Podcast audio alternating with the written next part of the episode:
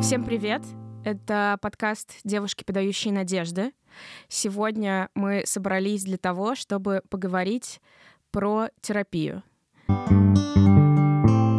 Собрались в следующем терапевтированном составе. Меня зовут Катя Долинина. Я в терапии со школьных лет. Доктор Курпатов привел меня впервые в кабинет психолога, и так с тех пор я продолжаю туда с некоторой периодичностью возвращаться в разных форматах. Меня зовут Саша Корякина. Я в терапии плюс-минус э, полтора года. Плюс-минус потому, что я э, уходила, приходила, возвращалась, э, решала, что я нормальная. Потом такая думала, нет, я все таки ненормальная. И вот где-то это полтора года продолжается. Меня зовут Жень Маренис. Я хожу к терапевту который специализируется на когнитивно-поведенческой терапии и на схемотерапии порядка пяти лет. До этого я ходила к аналитическому психотерапевту, меня хватило на полгода. Последний год я еще хожу на групповую терапию к двум гештальт-терапевткам и э, совмещаю это с 12-шаговой программой для взрослых детей из алкогольных и дисфункциональных семей. Можно сказать, что я достаточно серьезно отношусь к психотерапии. Меня зовут Анисия Борисенко, и я с 16 года перебираю терапевтов. Сейчас снова в терапии и довела двух бывших до психотерапевта. Я думала, будет до суицида. Слава богу, нет. Меня зовут Маша Щербакова, я в терапии около пяти лет. У меня есть очень много странных кейсов с психотерапевтами, и один очень хороший, в котором я до сих пор нахожусь. Очень рада этому у нас тут собралась такая команда терапевтированных людей, а, и это могло бы превратиться просто в клуб неанонимных любителей терапии, но так как мы еще все работаем в культуре, кино и занимаемся чем-то связанным с этим, я бы хотела зайти с того, что мы самое, мне кажется, терапевтированное поколение из сейчас существующих, по крайней мере. И мне кажется, что на это в том числе повлияла культура в целом отношения со своей психикой, кино, сериалы и, ну, в общем, какой-то наш жизненный опыт. Я просто долго пыталась понять, почему я в девятом классе с какой-то абсолютной легкостью ходила к школьному психологу в Санкт-Петербурге в 2000 там каком пятом-шестом году. И я думаю, что для меня это был абсолютно нормальный инструмент обращение с собой во многом потому, что я видела по телеку доктора Курпатова, потому что я не смогла больше вспомнить ничего, где бы это подавалось нормально. Там ментовские сериалы, которые я смотрела, там обычно мозгоправов очень не любят, потому что это тот, которому тебя отправляют после нервного срыва, когда ты представляешь угрозу себе и окружающим, и ты идешь на проверку, и все очень не любят этот момент. Как же понять и простить? Я сейчас просто думаю о телеке, который я смотрела в детстве, и там была эта программа программа «Понять, простить». По-моему, это так называлась, где сидела женщина с прищуренным глазом и смотрела на этих людей, актеров, которые там разыгрывают какие-то жизненные трагедии, э, и осуждающая спрашивала вопросы какие-то. И э, для меня, а, не знаю, для подростка это было как бы вот такие психологи. И в жизни я бы в тот момент не хотела бы попасть к этой тетке, чтобы она на меня смотрела своим прищуренным глазом. Слушай, я вот даже сейчас пошла и посмотрела. Он начал выходить как раз в 2006 году. Uh-huh. Это уже время, когда я начала прощаться за психологической помощью раньше, чем увидела понять простить. Если я не ошибаюсь, мне кажется, разница в том, что там скорее человек с мудрым взглядом объясняет какая боль там происходит, и что с людьми происходит, и мы видим как бы подноготную, как они с этим справляются. Мне кажется, все таки Курпатов, который сидел в зале с человеком, который говорит ему о своей боли, случился раньше, и там все плачут почему-то. Если вы нас слышите сейчас, люди, которые еще видели доктора Курпатова, у вас разблокировалось это воспоминание, он просто был психологом на телеке. Вот если вы это видели, напишите, пожалуйста. Я надеюсь, я это не придумала. Мое первое воспоминание о психотерапии на экране, мне кажется, это были фильмы Вуди Аллена. Я в девятом классе утверждала, что я очень люблю Вуди Аллена. Я смотрела порядка 15 его фильмов. И примерно в 90% его фильмов появляется вот этот вот психотерапевт, к которому Вуди Аллен приходит, ложится на кушетку, начинает разгонять какой-то стендап, который происходит у него в голове, а психотерапевт просто молча кивает, и в целом непонятно, помогает ли это Вуди Аллену или нет, и судя по конве фильмов, нет, не помогает. На меня это на тот момент производило впечатление, что никакой психотерапевт не нужен, потому что мы все сами себе такие вот в идеале стендаперы, которые может разогнать свою проблему, ответить сам себе на все вопросы, пошутить шутки очень здорово, что сейчас э, появляется гораздо больше других э, психотерапевтов на экранах, и не только аналитических психотерапевтов. И, например, там Джин из э, Sex Education и классная психотерапевтка из Теда Ласса. Раньше как будто бы действительно было довольно мало психотерапии на экране. Вот я тоже хотела про это ровно отозваться, что как раз все, что я вспоминаю из там нулевых, да, то, что я смотрела условно в детстве и условно по телеку, это всегда какие-то героические истории. Это всегда человек, который сам справляется со всем, и ему никогда не нужна примерно ничья помощь. Там, может быть, есть какая-то перипетия, где человек немножечко переживает и страдает, но в остальном все фильмы которые я, опять же, могу вспомнить, такое более геройское. А сейчас действительно и Sex Education, и вот сериал «Терапия», который сейчас э, вышел, это еще и какой-то другой взгляд. То есть как будто бы это не только разрушает саму стигматизацию, но еще и дает посмотреть как будто бы на терапевтов как на живых людей, а не только как на кивающих кукол. Еще разблокированного воспоминания я пыталась в какой-то момент посмотреть «Клан Сопрано», потому что, ну, как бы великий сериал. Я пыталась тоже быть как бы достаточно крутой. Я не смогла посмотреть дольше второй серии, потому что то, как ведет там себя психотерапевтка с главным героем, настолько не совпадает с моим психотерапевтическим опытом. Она дает ему впрямую какие-то рекомендации, ставит ему диагнозы, совершенно лишает его возможности самому сделать эти выводы, просто его своими словами вгоняет в какую-то бездну отчаяния, отрицания, вызывает огромное сопротивление. Ну, какая-то очень странная, драматизированная, преувеличенная. Вы смотрели «Клан Сопрано», у вас было такое же ощущение? Но это сериал 99-го года. Я думаю, это важно отметить. Я большой фанат клана Сопрано, я очень люблю этот сериал, и единственное, что я позволяю себе пропустить, это как раз его отношения с терапевтом, хотя это вроде как центральная часть сюжета, но, конечно, сейчас это смотрится как абсолютный кринж, и хочется взять ее и потрясти за плечи, и, в общем, и ее, и ее супервайзера, и всех вокруг, кто имеет к этому какое-то отношение. Я буду очень рада услышать про какие-то новые классные примеры того, как психотерапия репрезентируется сейчас в кино, потому что мне кажется, что даже в Тедди Ласса, ну то есть это все равно превращается в какой-то ужас в какой-то момент.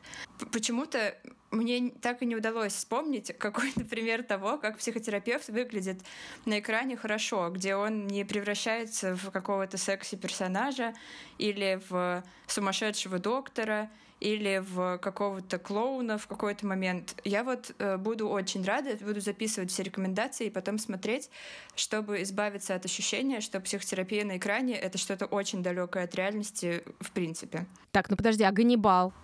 Ну да, да, это да. Наверное, это единственное, чего не было в моей психотерапевтической жизни. Это э, таких отношений с терапевтом. Но у меня было много разных историй. У меня было много первых сессий, я так это назову. То есть это когда ты ищешь своего терапевта и приходишь, и, значит, выслушиваешь кучу классных советов. Мне советовали, может быть, вам сменить прическу. Потом мне сказали, может быть, вам поехать в путешествие. У меня была прекрасная психотерапевтка, которая звала меня на свидание во время сессии. Чувствуешь себя в этот момент максимально некомфортно. Я не смогла отказаться, потому что это же твой терапевт. И мы пошли пить пиво на лавочку. Я не знала, что можно говорить «нет» психотерапевта. Это был мой первый опыт психотерапии. Очень-очень давно. Разумеется, я просто никогда не вернулась в тот кабинет больше. И в целом никакого контакта между нами больше не было. Но это было довольно травматично. У меня как раз был тоже какой-то перебор разных, и вот была одна терапевтка, которая постоянно приводила мне примеры из своей жизни.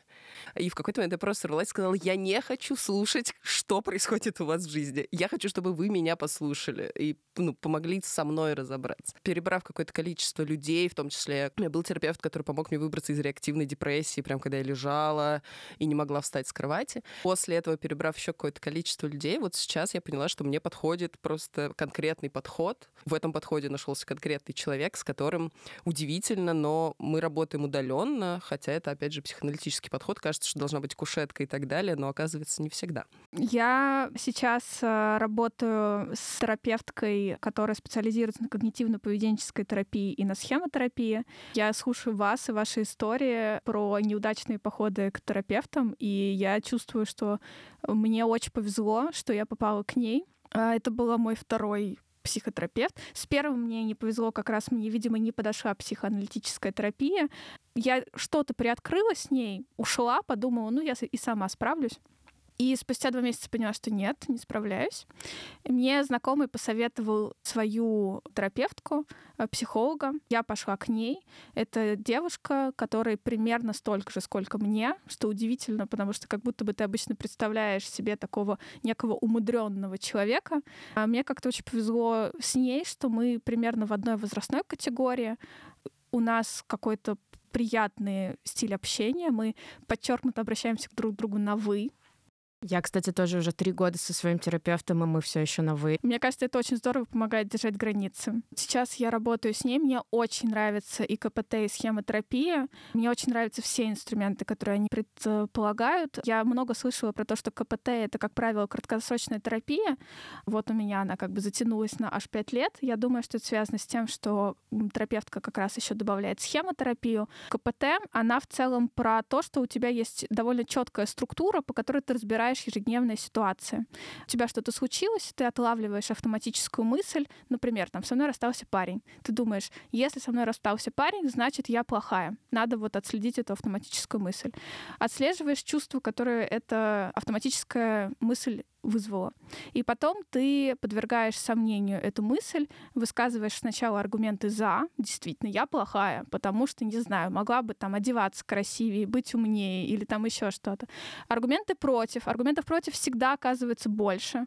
Ты э, размышляешь э, про то, какие могут быть последствия своей уверенности в автоматической мысли.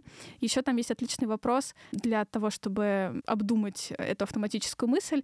Если бы с такой мыслью к тебе пришел друг, что бы ты ему сказал? И всегда оказывается, что к другу ты был бы гораздо добрее, чем к себе. И вот так вот ты таким образом разбираешь все ежедневные ситуации и докапываешься до глубинных убеждений, которые у тебя сформировались в глубоком детстве. Становится чуть-чуть понятнее, что у тебя происходит просто на ежедневной основе.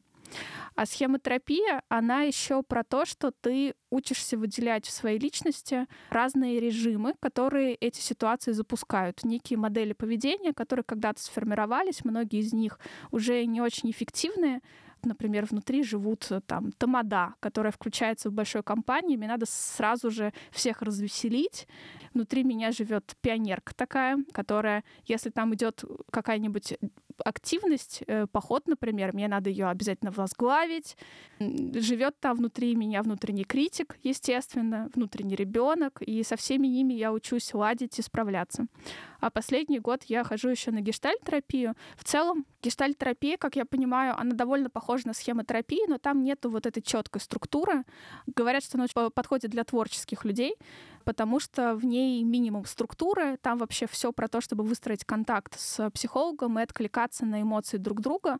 Я хожу вот на групповую терапию, она мне очень здорово помогает. Индивидуальная терапия — это, конечно, очень круто. Это как такая работа с репетитором. А, но групповая терапия — это вообще такой совершенно другой experience. Это как семинар. Ты слышишь мысли своих одногруппников, которые тебе откликаются, и, скорее всего, ты бы сам бы до них не дошел даже в связке с терапевтом. Простите, забрала много времени на описание. Не, мне кажется, это супер интересно, потому что вот я сейчас для себя поняла, что первая терапевтка, с которой я работала, она как раз э, больше работала с КПТ, И это для меня на самом деле не очень подходило. Она была супер, очень приятная, классная, мне очень нравилась, э, но в какой-то момент э, я поняла, что я вообще не понимаю, что я там делаю. Это не помогало мне в себе разобраться, и я поняла, что, скорее всего, мне просто не подходит э, вот этот именно подход. Мне вообще сложно распознавать свои чувства. Я довольно закрытый человек, не эмоциональный. Мне вообще с эмоциями крайне сложно.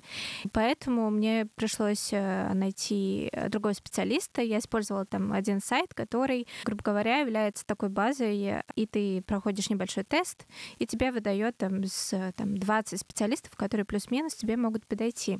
Поэтому вот я выбрала из этого списка того, кто принимает поближе к дому, и пошла к ней. Пока мне очень нравится, я начинаю узнавать много нового о себе, и э, мне кажется, что у меня э, впереди какой-то путь, э, потому что есть вещи, которые я пока закопала внутри, и мне тяжело отдается их раскапывать. Мне кажется, я такой детской лопаточкой немножко соскабливаю какую-то кучку земли, но мне в целом очень нравится. Хотя я часто, на самом деле, думаю, что вообще я белая женщина со средним достатком вообще зажралась. Какие у меня могут быть проблемы?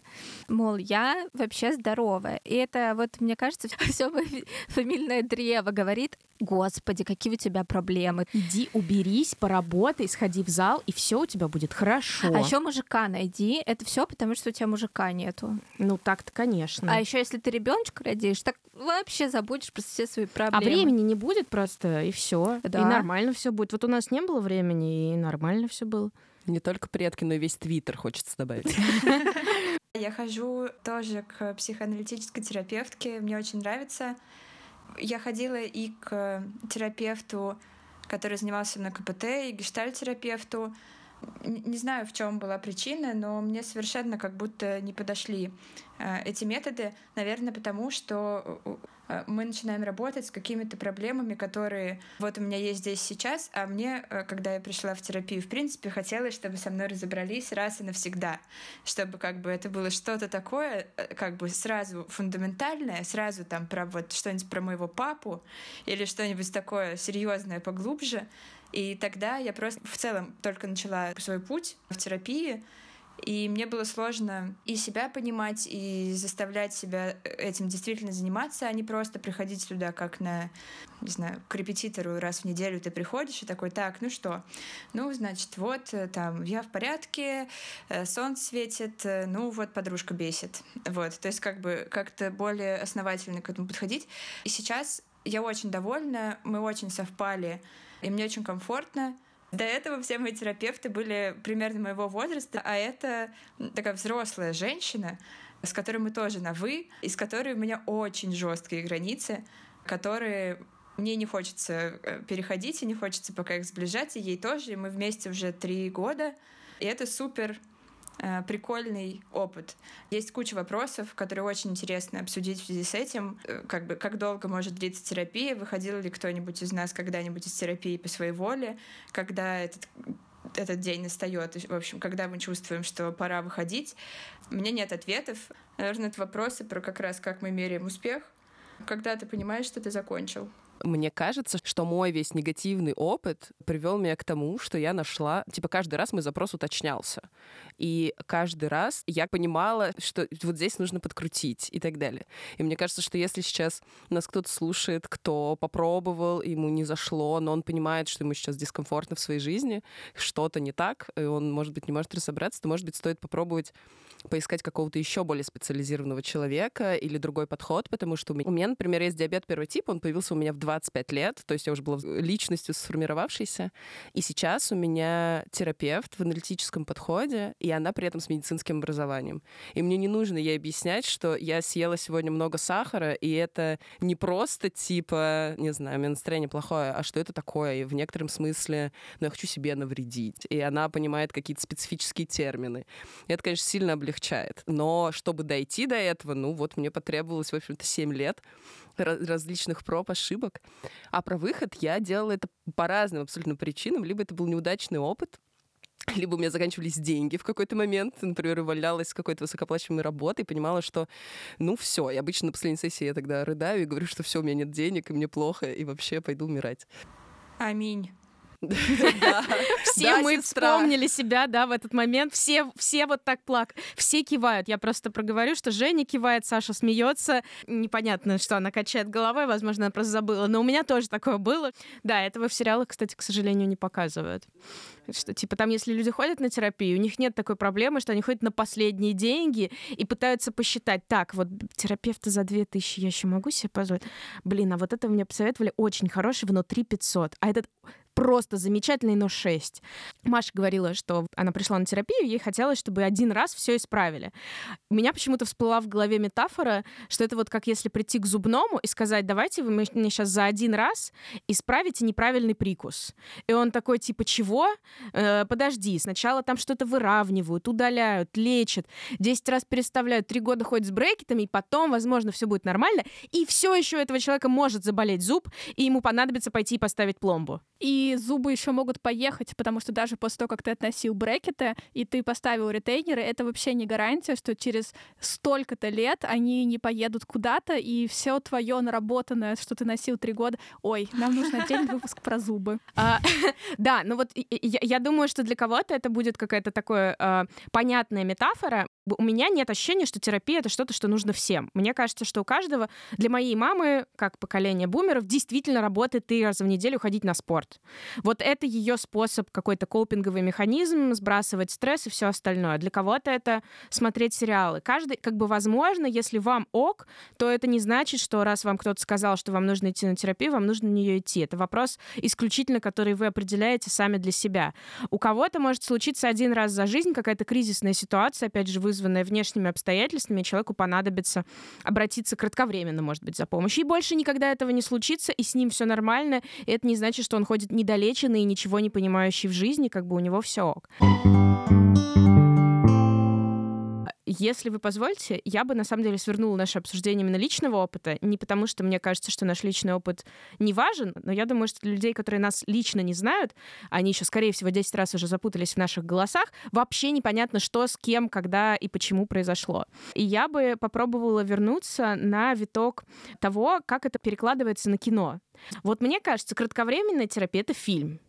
Вот ты приходишь один раз, ты смотришь какую-то историю, тебе ее рассказывают, и ты как бы смотришь на что-то. Возможно, это будет просто фильм, а возможно, это будет какая-то история, которая тебя зацепит, и что-то в тебе перевернет, и ты что-то поймешь. А сериал — это типа на года, и ты вот живешь с людьми жизнь, и что-то еще про себя узнаешь. У меня нет никаких возражений э, против метафоры кино как терапии. Мне кажется, долгое время я использовала кино именно как способ терапии. Мою социализацию заменило кино. Это то, что придавало некий смысл моей жизни. Спустя там 10 лет э, или около того я пришла в терапию и поняла, что на самом деле кино, конечно, какую-то функцию хорошую здесь оказывало, потому что я чувствовала себя компетентной. Это вело меня по жизни. В какой-то момент я стала работать в сфере кино, кино, то есть это стало еще и приносить доход. Я нашла некое сообщество людей, которых кино тоже интересует, но при этом кино выполняло еще и э, функцию изоляции меня от других людей потому что в ситуации, когда я была недостаточно социализирована, я не умела разговаривать с людьми, для меня в целом в большинстве случаев коммуникация с людьми была обсудить фильм, обсудить сериал, обсудить новые постеры к фильму «Барби». Ну, то есть кино, оно в целом обеспечивает регулярное течение новостной повестки. Весь твой внутренний мир заменяет кино. И э, я пришла к своей терапевтке с запросом как раз, что я чувствую одиночество, я не понимаю, что делать. И со временем я поняла, что кино сыграло в этом роль, потому что вместо того, чтобы разбираться с собой и учиться общаться, я поддерживала скорее суррогат общения. И вместо того, чтобы разбираться с собой, я включала фильм или сериал. С одной стороны, у кино точно есть какой-то позитивный эффект. Вообще, я это не отрицаю, кино очень важная часть моей жизни, но при этом это точно штука, которая может оказывать на человека эффект э, такой, что ты оказываешься в большей изоляции, чем раньше. Ты буквально находишься, когда ты приходишь в кино, ты буквально приходишь в темный зал, садишься на это место, отделенный от всего мира, перед тобой экран, ты его поглощаешь, э, все это как бы твое общение, твоя коммуникация. Мне кажется, что так таким же суррогатом общения можно назвать и терапию в целом, что это как бы искусственная какая-то созданная ситуация, в которой ты общаешься. И плюс кино здесь с точки зрения того, что это способ побега, может быть, от неприятной действительности, недалеко ушло от литературы. То есть мне кажется, что это можно использовать таким образом, но это не единственное, к чему оно призывает. Потому что если мы говорим, например, про документальное кино, мне кажется, что оно, наоборот, тебе отражает по-новому действительность и возвращает какие-то истории реальные. И вот я, например, вспоминала документальный фильм, он на русском называется «Внутренняя работа», на английском «The Work». Это документалка про групповую терапию в американской тюрьме. И меня прям в свое время документальный фильм прям полностью перевернул. Мне не хочется его обсуждать. Это просто какой-то опыт, который вот я прожила как будто с ними. И это что-то во мне поменяло, и это со мной осталось. Кусочек этого фильма со мной живет дальше. Вот я в этом вижу некоторую терапевтичность тоже, хотя, может быть, это не очень корректно с точки зрения терминологии. А мне еще хочется здесь отозваться, что, ну, вообще, с точки зрения как будто бы человека, который делает кино, главная вообще-то цель кинопроизводства, ну, вообще продукта, это то, чтобы человек пережил катарсис, чтобы он пережил какую-то как раз эмоцию, которая с ним или останется, или что-то понял про себя и так далее. Я занимаюсь конкретно документальным кино, и у меня, конечно, совсем другая оптика. То есть то, про что вы говорите, э, у меня выглядит немножко иначе, потому что для меня терапевтичность кино — это то, что я беру камеру и по факту проживаю жизнь человека, своего героя. Я в этот момент не живу и у документалистов есть такая э, вещь, что когда они держат камеру, они не живут, когда они не держат и откладывают ее, тогда они живут свою жизнь.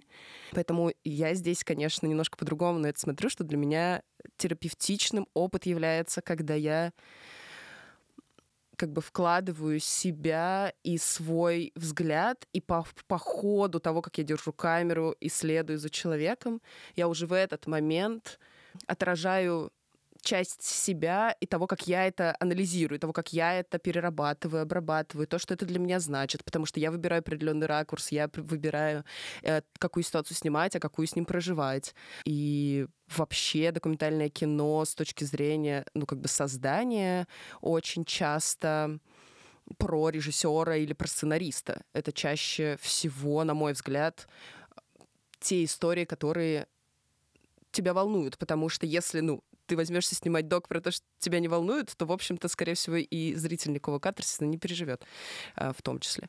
Поэтому, да, вот э, в русской школе документального кино вообще есть довольно известная штука, что первый фильм часто очень снимают про свою семью режиссеры, потому что пока ты не разобрался с собой, с отношениями в семье, очень сложно про другого человека это что-то понимать, если ты про себя ничего не понял и мой первый фильм был, в общем-то, тоже про мою маму и про, про, про какую-то нашу семейную историю.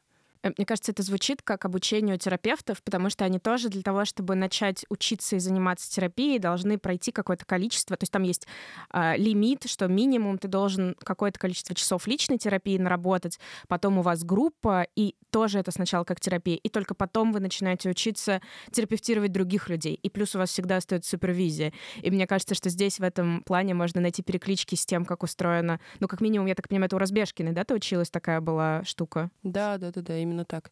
Э, опять же, там нет такого, что как бы вот вы обязаны, но э, ну как бы вербализируется, что, ребят, ну если вы не, если у вас в семье сейчас есть какие-то переживания, которые вы испытываете сейчас, то сначала вы делаете про это. И все почти курсовые, в общем-то, в своем большинстве снимаются так. Я, например, никогда, когда смотрела кино, не воспринимала как какую-то терапевтическую сессию. Я обращаюсь в кино, ну, типа, не знаю, хочу посмотреть ромком, поесть мороженого, потому что, не знаю, мне грустно, но это скорее как некоторая поддержка, а не как, чтобы что-то понять, например. Но при этом действительно вот внутренняя работа — это один из немногих фильмов, где я просто пережила этот катарсис, хотя, казалось бы, где я, где групповая сессия в американской тюрьме. Поэтому действительно, мне кажется, что оно может очень по-разному работать. И мне кажется, что это ровно из-за того, что в целом, кажется, главная цель кино — это чтобы зритель что-то пережил что-то понял. Я вот сейчас, слушая вас, проанализировала вообще свой осмотрительский опыт. В целом, э, с подростковых лет кино — это было инструментом, чтобы я испытала определенные эмоции. Например, я никогда в подростковом возрасте не влюблялась, и я шла и смотрела чизи муви о влюбленных подростках. Или там мне хотелось какую-то эмоцию испытать, такую глубинную, и я смотрела какую-то там драму на разрыв аорты. И я поступаю так же, потому что мне тяжело разбираться со своими эмоциями, вообще их испытывать и давать себе свободу эмоциональную. А я часто именно за этим и иду в кино. Я вот хочу испытать такую эмоцию, значит, я смотрю вот это. Вот именно катарсис, да, я за этим, наверное, всегда и обращаюсь к кино, чтобы оно вот меня как-то внутренне растормошило, потому что иначе я такой ходячий зомби. И мне это сильно помогает на самом деле. Вот этот вот зрительский опыт в любом случае, какую бы эмоцию меня не вызывал, даже если меня бесит этот фильм, то я испытываю раздражение, это тоже хорошо. У меня, кстати, нет у кино такой утилитарной функции, как то, что ты описываешь. Я, в принципе, очень эмоциональный человек. У меня обычно амплитуда очень большая того, что я проживаю. Просто, типа, эйфория от того, что я увидела птичку и цветочек на улице. Потом дикое расстройство от того, что я увидела, что где-то споткнулся ребенок и заплакал. Ну, короче, вот это вот бесконечная такая кривая переживаний. И кино я из-за этого, наверное, мне тяжело смотреть, например, фильмы ужасов, потому что, ну, как бы я их воспринимаю прям как реально, я в этом живу, мне очень тяжело. А другие фильмы я люблю смотреть без ожиданий. То есть я это воспринимаю как там была команда классных людей, ну или просто интересных, каких-то других людей, я их не знаю. И они проделали гигантскую работу. Они собрались, их там были десятки, сотни, на разных этапах производства. Они потратили на это годы. Кто-то написал, кто-то отредактировал, кто-то взял камеру, кто-то всем этим руководил. Просто с ума сойти. И у них что-то получилось. И они все вместе хотели что-то сделать. Каждый вложил туда что-то свое. И вот сейчас у меня есть возможность возможность к этому прикоснуться и немножко с этим посуществовать. И это как бы для меня про контакт с другими людьми, про то, что они могут чувствовать, что они хотят рассказать, что они туда вкладывали, и как бы там намешивается просто это такой прям какой-то девятый вал, знаете, это океан всего, разного опыта. И у нас был эпизод, где мы говорили про работу в кино, и, например, Марина говорила про работу реквизитора. И я понимаю, что вот на самом деле даже это, даже то, что где-то в кадре э, на полке стоит какая-то конкретная книга, здесь затертый стол, это все кто-то сделал специально чтобы я сейчас вот как бы что-то почувствовала, увидела и с чем-то столкнулась. И для меня это просто каждый раз как парк аттракционов. И как бы это может быть печаль, радость, все что угодно. И я в этом чувствую очень много контакта с людьми, и с теми, кто это делал, и с теми, с кем я потом смогу На это самом деле, обсудить. это такой прикольный формат подкаст, что тебе говорят, и ты сразу начинаешь очень много вспоминать из своих прошлых каких-то э, из своего детства. Почти реально как терапия. Офигенно. Групповая терапия. Я вообще хотела сказать, что групповая терапия, кажется, в, э, то, что мне стоит попробовать, мне очень понравится, я чувствую. Для меня кино — это точно терапия, причем в таком э, Кино — это me-time. Я очень люблю ходить в кино одна, мне очень нравится как раз вот эта ситуация, про которую Женя говорила, где ты сидишь в кинотеатре один. Ну, то есть есть фильмы, на которые я хочу пойти в кино, я долго на них собираюсь, и дай бог, в 50% случаев я дохожу до них в кино. Но чаще всего я просто иду в кино, потому что у меня был не очень хороший день, или потому что у меня есть свободные три часа. Э, сейчас я вообще живу в Турции, и тут не очень большой выбор фильмов, э, который идет с субтитрами. Поэтому я, ну вот я, например, три раза ходила на фильм «Кит», не потому, что мне нравится фильм «Кит», если честно, а потому что я поняла, что вообще-то мне все равно. То есть для меня сама ситуация попадания в кинозал, где я сижу, передо мной идет картинка, это что-то, что вводит меня в транс, который мой мозг заставляет по-другому работать. И я много ситуаций в своей жизни, которые казались мне очень сложными, нерешабельными или как бы какими-то стрессовыми, я решила именно во время просмотра кино. И я помню там, что с детства так было, я очень любила всегда ходить в кино, и в школе я очень любила ходить в кино, а потом я уехала жить в Петербург, там я начала работать в кинотеатре в Авроре, и я могла ходить в кино бесконечно. И я просто проводила так дни. Я как бы приходила с утра в кино и садилась и смотрела все, все фильмы подряд. И мне было в целом все равно, какой будет следующий фильм, потому что, ну вот если у меня был такой выходной, это было еще непростое время, я переехала из э, Пскова, мне было сложно, нужно было идти э, искать новых друзей, новых друзей искать сложно, а фильмы смотреть классно и просто. Вот, так что да, могу разделить идею про кино как терапию, но именно вот в этом смысле, как бы в смысле опыта, а не в смысле что персонаж заставил меня о чем-то задуматься. Такое тоже иногда бывает но гораздо реже. Мне кажется, что на самом деле очень многие кинематографисты разделяют э, вот эту идею кино как терапия, потому что я вспоминаю большое количество фильмов о кино, и там как правило, есть арка персонажей кинематографистов, что в детстве они были тем или иным образом одиноки. Например, там в недавнем «Вавилоне» и герой Марго Робби, и герой вот этого продюсера. У них было очень одинокое детство, их манила магия кино, и они оказались в Голливуде, чтобы поймать вот этот смысл жизни. Та же самая история там с сериалом «Предложение» Ада Маркина про съемки крестного отца. Герой Майлза Тейлора, продюсер, он ходил с мамой в кино, и для него это было вот их время. И это единственное время, когда его мама улыбалась, когда она была заражена кино.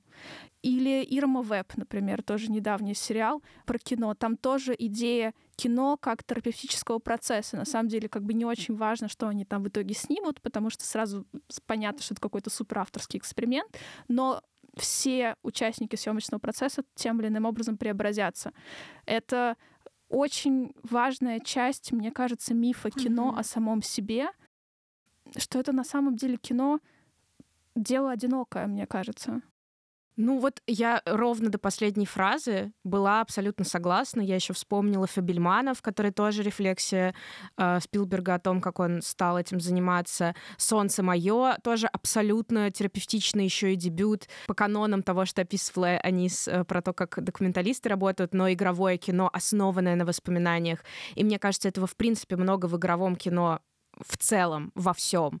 Мне кажется, все что угодно мы можем вспомнить, и, скорее всего, это будет как-то завязано на личной истории кого-то из создателей, а в идеале, чтобы там мэчились какие-то травмы и боли и у режиссера, и у сценариста, и у продюсера. Скорее всего, тогда будет команда мечты. Плюс я вспомнила, что я читаю сценаристку голливудскую Лилию Ким из России, которая тоже рассказывает о том, как периодически а, сценаристы работают специальным терапевтом, что это как бы терапевтическая практика, как часть письма и попытки трансформировать свой личный опыт в хороший сценарий. И вообще как бы много работы идет над тем, чтобы использовать это как классное топливо, конструктивное, а не то, что будет тебя топить. И это для меня очень сильно разоблачает, кстати, миф про то, что если бы все гении были терапевтированы, то они бы ничего не создавали. Мне кажется, они бы просто лучше высыпались и были в более здоровых отношениях, а скорее всего делали бы и не меньше менее... абьюзили других людей. Да, меньше бы применяли насилие к окружающим в порыве своей гениальности, но могли бы делать не менее классные вещи, потому что твой личный опыт того, что ты прожил терапию, тебя никогда не отнимет. То, что с тобой случилось, останется с тобой. Другой вопрос, что это перестанет, может быть, тебя разрушать. Может быть, это перестанет э, заставлять тебя там деструктивно себя вести. У меня была еще мысль про то, что для меня большая часть фильмов я не рассматриваю как терапевтический опыт, я скорее как зрительский опыт. Для меня это как бы... Я как с человеком знакомлюсь. Я иду в кино, и вот сейчас я что-то узнаю, мне что-то расскажут, я как бы с нулевыми ожиданиями. Но есть сериалы, которые для меня абсолютно выполняют терапевтическую функцию. Это «Анатомия страсти», и Тед Ласса при том, что... То есть мне не кажется, что это условно там гениальные произведения. Они просто попадают конкретно в меня и в те ожидания, которые у меня есть с точки зрения эмоций, которые я хочу испытать, героев, которых я хочу увидеть, мысль, которая мне откликается, потому что я сама в себе это ищу. И, например, там Тед Лассо в свое время, я тогда руководила кинотеатром, и я смотрела, думала, блин, я хочу быть таким лидером, что суть не только в том, насколько ты компетентен в том, что должны делать твои подчиненные, суть в том, насколько ты хочешь раскрыть каждого из них и помочь им всем вместе сделать что-то новое. Это была моя такая наивная, может быть, но тем не менее ролевая модель, которую мне хотелось перенести в свою жизнь. А анатомия страсти — это люди, с которыми происходит очень много всего плохого, но они всегда справляются. Короче, я в этом плане очень благодарный зритель, и мне вот, если это попадает, то я буду радоваться, смотреть и благодарить всех создателей.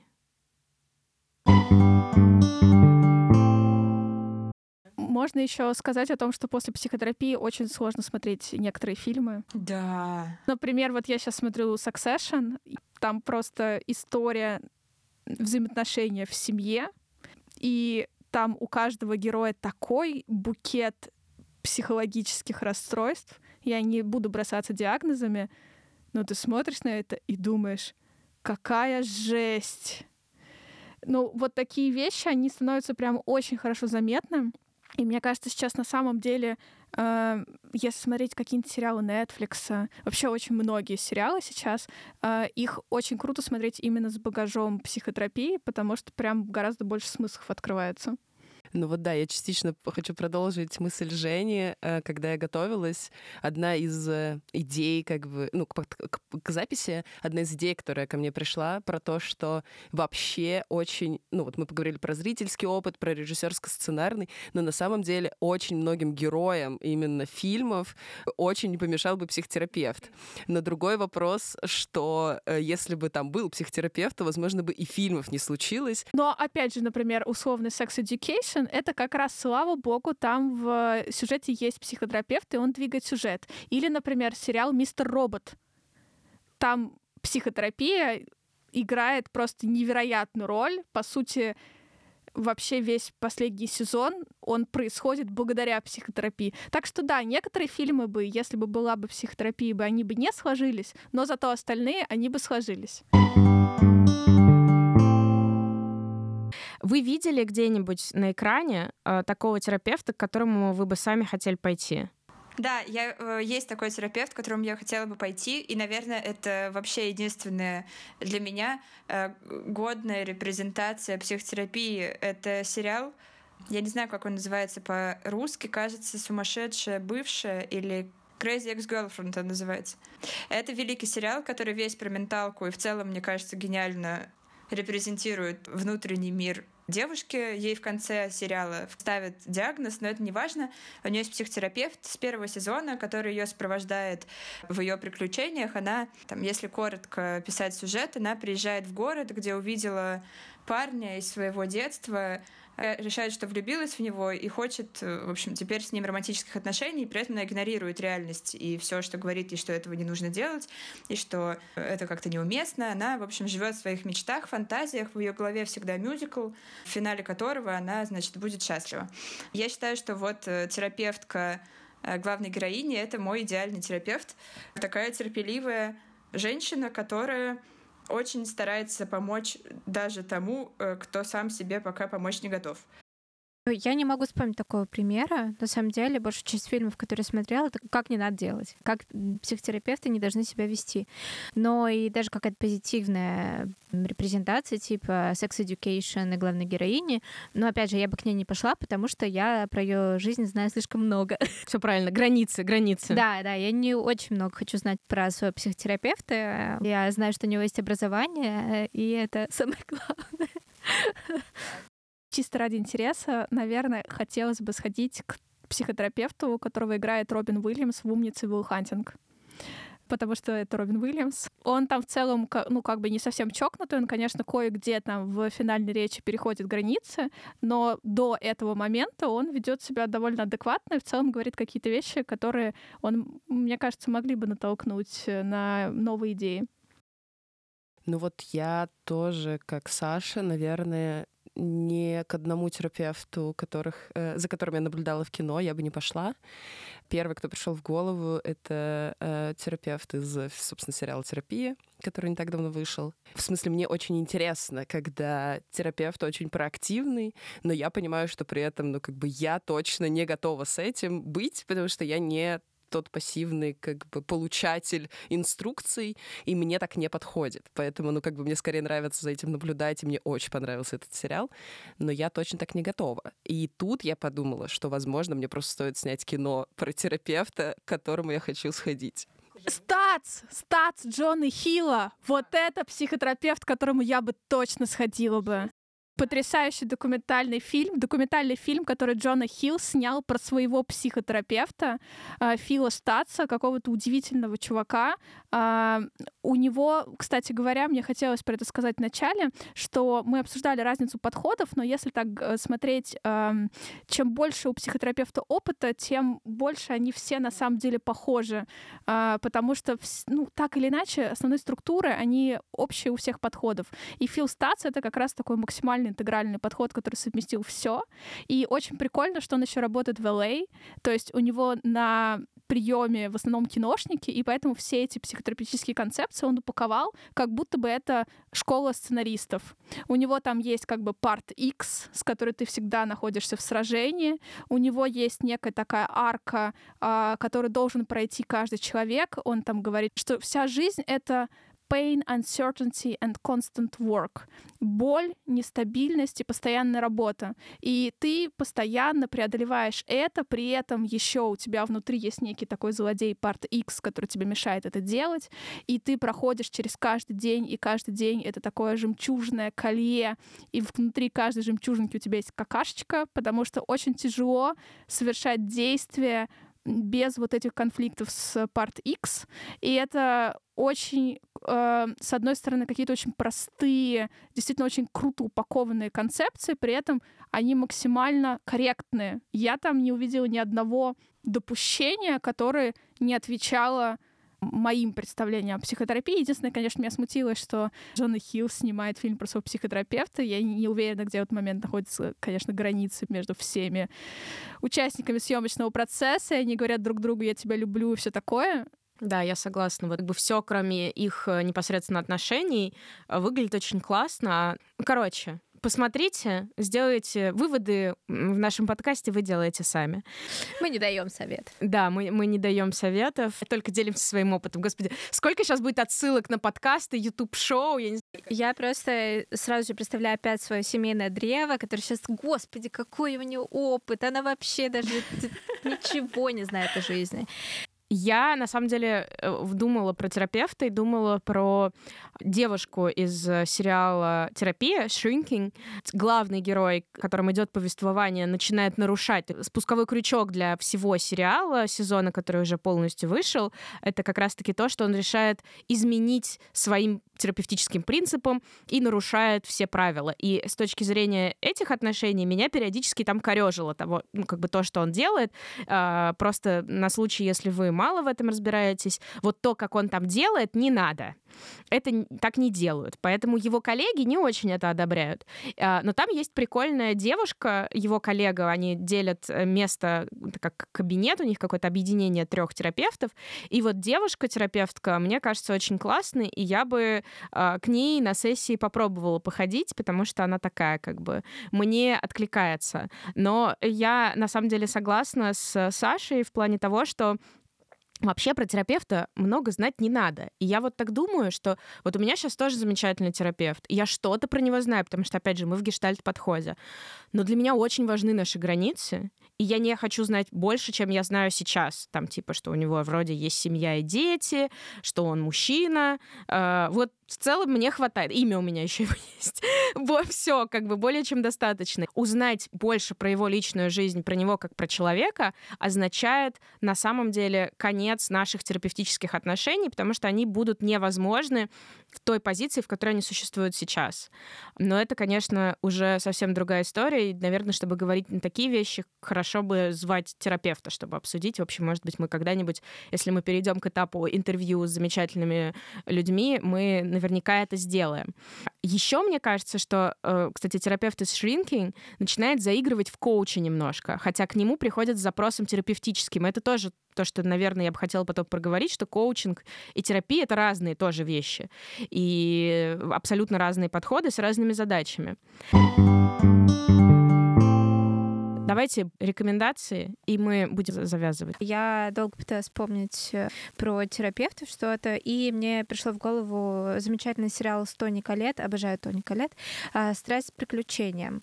Wonderlust называется в оригинале, и там она играет терапевтку, и много времени посвящено именно ее сессиям со своим терапевтом. То есть э, они проговаривают какие-то вещи, и тут показана ситуация, когда терапевт невольно вот эти все инструменты, которые которыми он обладает, он применяет их для того, чтобы себя сберечь и не возвращаться к каким-то травмам, и копаться не, не там, где нужно, и обманывать своего терапевта. И это очень классный сюжет. Я была прижена концовкой, и это было очень классно увидеть, что такое бывает. Еще один из э, примеров, который я вспомнила, это недавний, не выдающийся, нормальный французский фильм «Сибил» э, с Вирджинией Фера, и там она тоже играет терапевтку, которая очень сильно нарушает границы, начинает э, давать советы. Там ее клиентка Адель Экзаркопулос, которая приходит с тем, что она не может решиться, хочет ли она сделать аборт или не хочет. И это тяжелая проблема, и советы давать, конечно, бы не стоило, но в итоге Вирджиния Феррай переходит э, все границы именно потому, что она сама глубоко травмированный человек и не проработала свои травмы. И очень классный сериал Love Sick э, с Джонни Флином. Это такой, наверное, ситком, и одной из линий является линия его друга, такого нарциссического чувака, очень уверенного в себе, якобы, который заводит много интрижек, и одной из его любовниц оказывается психотерапевтка, и он от нее скрывает абсолютно все, то есть буквально она приходит к нему в гости, а он до этого все свои вещи унес а, к своему другу. То есть там есть только кровать. И он боялся, что если она хоть что-то узнает о, о нем, она начнет его анализировать. А он э, хотел просто секса, а анализа не хотел. И потом возникает ситуация, когда ему уже нужен анализ, и из него выпадает эта лавина всего, что он пытался скрыть. И это очень забавно, потому что мне кажется, что э, я себя немножко вижу в нем. В целом это очень классный и такой терапевтический сериал, я бы его всем советовала. Я думаю, что я вернусь к тому, что порекомендую фильм «Стац», э, потому что он, правда, очень классный, и э, он в целом построен как инструменты, которые э, Стац рассказывает, которые могут помочь, и они действительно супер рабочие. Например, у него там есть пирамида хорошего самочувствия, и там нижний уровень — это тело, средний уровень — это отношения с людьми, люди, и уже самый верх пирамиды — это ты сам — твоя личность. И он говорит, для того, чтобы поправить свою личность, сначала займитесь телом, регулярно занимайтесь какими-то физическими активностями, потом займитесь вашими отношениями с людьми, пригласите на ланч даже того человека, которого вы не хотите звать на ланч, и уже потом, поправив вот эти уровни, можно переходить к уровню личности. Очень рабочая история. Я сейчас очень активно начала заниматься своей физической формой, и я действительно чувствую, насколько сильно это влияет на мое самочувствие порекомендую фильм, который мы уже упоминали. Это «Внутренняя работа», потому что действительно я, несмотря на то, что в целом смотрю много кино, особенно много документального кино, это один из немногих фильмов, где я пережила этот катарсис, я очень хорошо это помню. Если вкратце, то вся идея в том, что в тюрьму приходят люди, которые не сидят в тюрьме, и вместе четыре дня работают вместе с заключенными в группах каждому приходится, как заключенному, так и человеку туда пришедшему добровольно выйти из некоторой зоны комфорта. И действительно, это фильм, за который ты подключаешься к героям, ты начинаешь не просто следить, а действительно сравнивать где-то с собой, со своими переживаниями. В общем, для меня это прям как раз, наверное, один из немногих опытов терапевтичного э, кинопросмотра. Поэтому я скорее порекомендую его. И мне хотелось сказать про подкаст, который сейчас мне очень интересен, потому что, во-первых, это история людей, а во-вторых, это, ну, для меня почему-то является терапевтичным, это подкаст зависимости, вот, который сейчас выходит. У студии либо-либо есть подкаст э, «Хорошо, что вы это сказали», и его я не смогла слушать. Я очень много слушаю подкастов и так воспринимаю информацию в основном. И я не смогла его слушать, потому что меня жестко начало триггерить от историй людей и от отзывов терапевтов, в общем, мне это не подошло. Но когда появился подкаст зависимости, из-за того, что это как бы не прямая сессия, а это некоторое расследование, рассматривание истории человека, каких-то факторов, которые могли привести к этому, поиск человека внутри той ситуации сложной, жизненной, в которой он оказался, и сделал какие-то выборы. Сейчас для меня это является одним из таких основных терапевтичных э, опытов. Хочется порекомендовать «Анализируй то, анализируй это», просто как э, мои меч... эти детские воспоминания. В общем, это такие довольно э, смешные комедии про детство. На самом деле, все, что я хотела порекомендовать, я как будто уже порекомендовала. И я думала про фильм «Авторсан» как про фильм, который можно порекомендовать, э, и одновременно как пример терапии для режиссера явно какого-то проживания своих детских воспоминаний и травмы.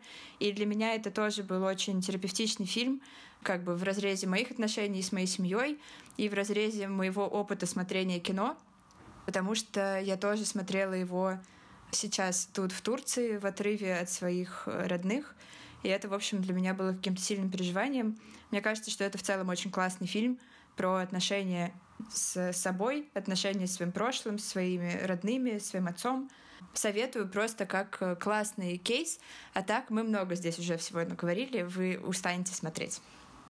Э, хочу вкинуть э, в пару в автор Сан. Лично для меня сработал фильм «Маленькая мама» Селин Сьема про взаимоотношения со своей матерью, про маленькую девочку, восьмилетнюю, которая гуляет по лесу и встречает свою ровесницу, которая оказывается ее мамой. И весь фильм они гуляют вместе, строят шалаш, что-то еще делают. И это для меня было очень мощное переживание, после которого я начала гораздо ближе общаться со своей мамой и вообще как-то заново на нее посмотрела, как на человека, который тоже когда-то был восьмилетней девочкой. Я хотела советовать внутреннюю работу, поэтому я просто присоединяюсь к этой рекомендации Анис. И, ну, как я уже сказала, вот у меня были свои терапевтические сериалы «Тед Ласс», «Анатомия страсти». Я думаю, что у вас они могут быть какими-то своими.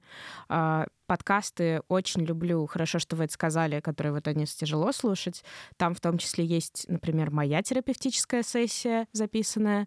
И также я каждый раз, мне кажется, вспоминаю подкасты Эстер Перель, терапевтки э, «Where should we begin» и «How is work». Слушаю с большим удовольствием. Heavyweight еще. Heavyweight. Если вы слушаете подкасты на английском, пожалуйста, каждая сессия — это просто катарсис, все возможные эмоции, счастье, любовь, слезы. Я его обожаю. Мне кажется, все подкастеры тоже по нему фанатеют. Он тоже супертерапевтичный с этой точки зрения. Давайте заканчивать. Хорошего всем дня. Спасибо, что дослушали. Подписывайтесь, ставьте лайки, пишите комментарии, делитесь своим опытом в нашем телеграм-канале и чате. Спасибо, девочки. Пока. Спасибо, пока.